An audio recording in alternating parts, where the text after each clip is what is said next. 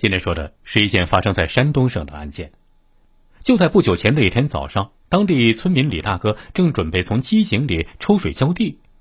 当他来到井边的时候，却发现本应该敞开的井口却被一些东西给盖住了。这口井是去年新打的，还从来没有用过，井口怎么会被堵上呢？李大哥呀，就随手找来一根钢筋，往外挑了一些杂物。可是没成想，钢筋捞上来的东西竟然有一些头发、碎肉，还夹杂着一股刺鼻的臭味难道这井里死了人？李大哥想到这儿，不觉得害怕起来，赶紧拨打了报警电话。很快，警方赶到了现场，首先对发现不明物体的机井进行了封锁。技术人员经过外围勘查之后，决定对井内的不明物体进行打捞。但由于井口太小，办案人员也不敢确定井内的不明物体究竟是人还是动物。但是按照常理推断，这么小的井口是不可能放进去一个人的。然而，就在挖井的时候，竟然挖出了类似于人的手臂一样的物体，这让办案民警不仅倒吸一口凉气。经过不断的挖掘，警方最后在机井深处。竟然发现了一具没穿任何衣服的女尸，而且死者是一名年轻女性，年龄大约在二十岁到二十五岁之间，脚腕处还绑有砖块。从现场情况来看，警方可以初步断定这是一起故意杀人抛尸案。该名女子应该是窒息死亡之后被抛尸入井内，死亡时间经初步勘查在三个月以上。由于女尸身上没有任何能够证明身份的东西，这就给案件的侦破带来了一些困难。于是，警方围绕案发现场为中心，半径五公里的范围内，尤其是十八岁到三十岁之间的失踪女性中展开重点排查。就是在对附近居民的排查中，警方了解到了一条有价值的线索：当地有一名年轻女教师张丽，从去年十一月份离开学校之后，至今也没有回学校上班，而且。也没有和家里人联系过。这名失踪的女教师张丽是镇上一个小学的老师，因为学校离她家有四十多公里远，所以周一到周五上课的时候，她就在学校的单身宿舍里住。到了周五下午，就坐公交车回到位于县城的家里面。二十五岁的张丽因为刚刚分配到镇上的这所小学不久，所以警方了解到，案发当天张丽是在下午两点五十分离开学校的。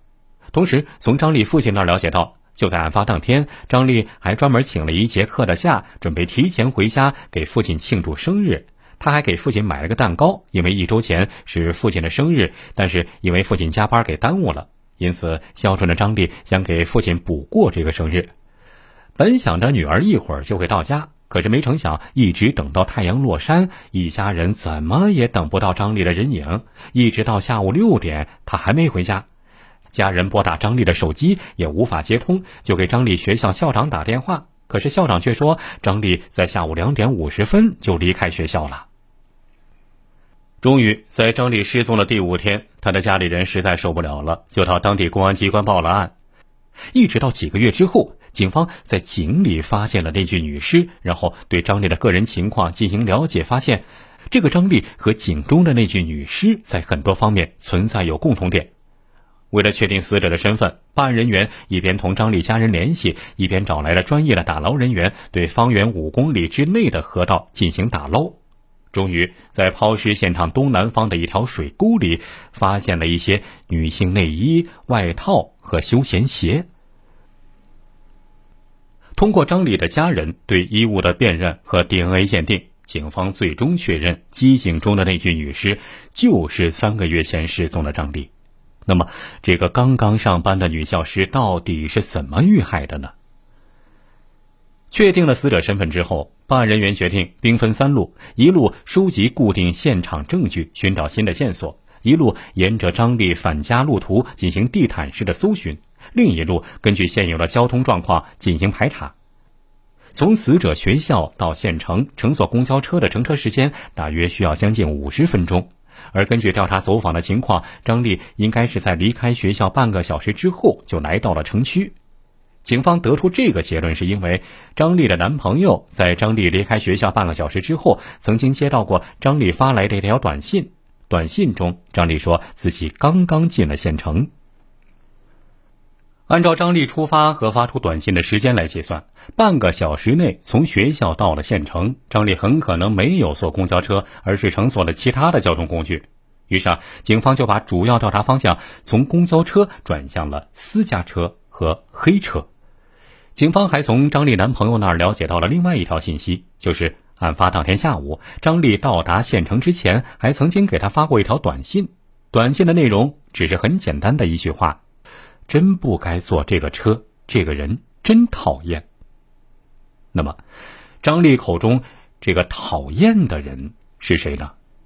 这个人会不会就是杀害张丽的凶手呢？而且从那之后啊，张丽就再也没有了任何消息。在走访中，警方终于找到了目击者。目击者称，张丽乘坐了一辆面包车，当时离开了学校。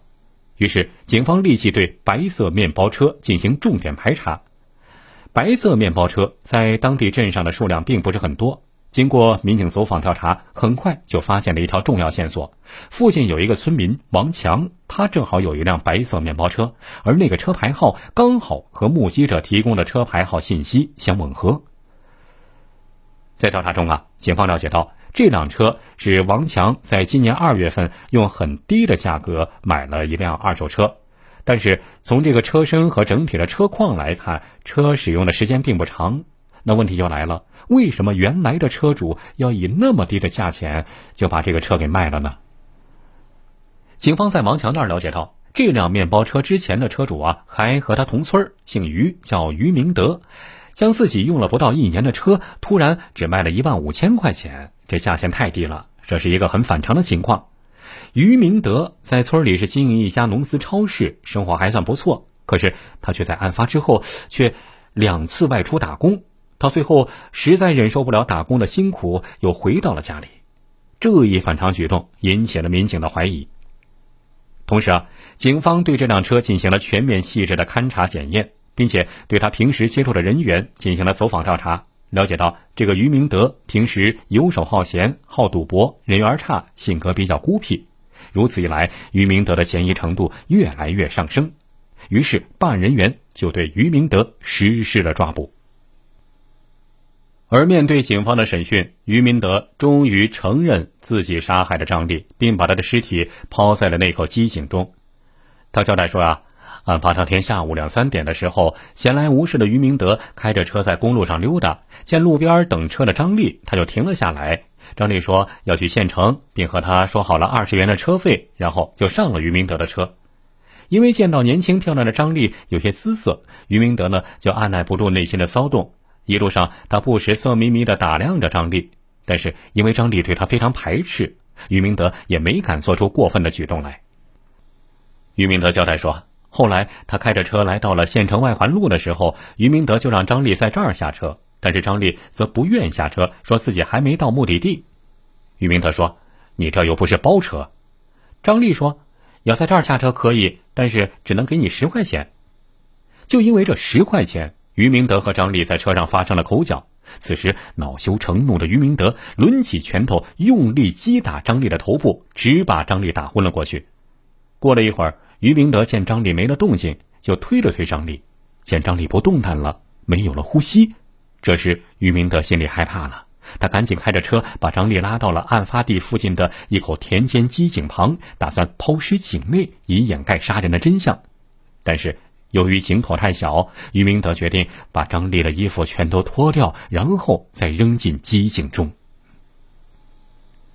到此为止，这口井底女尸案终于真相大白，等待于明德的将是法律的制裁。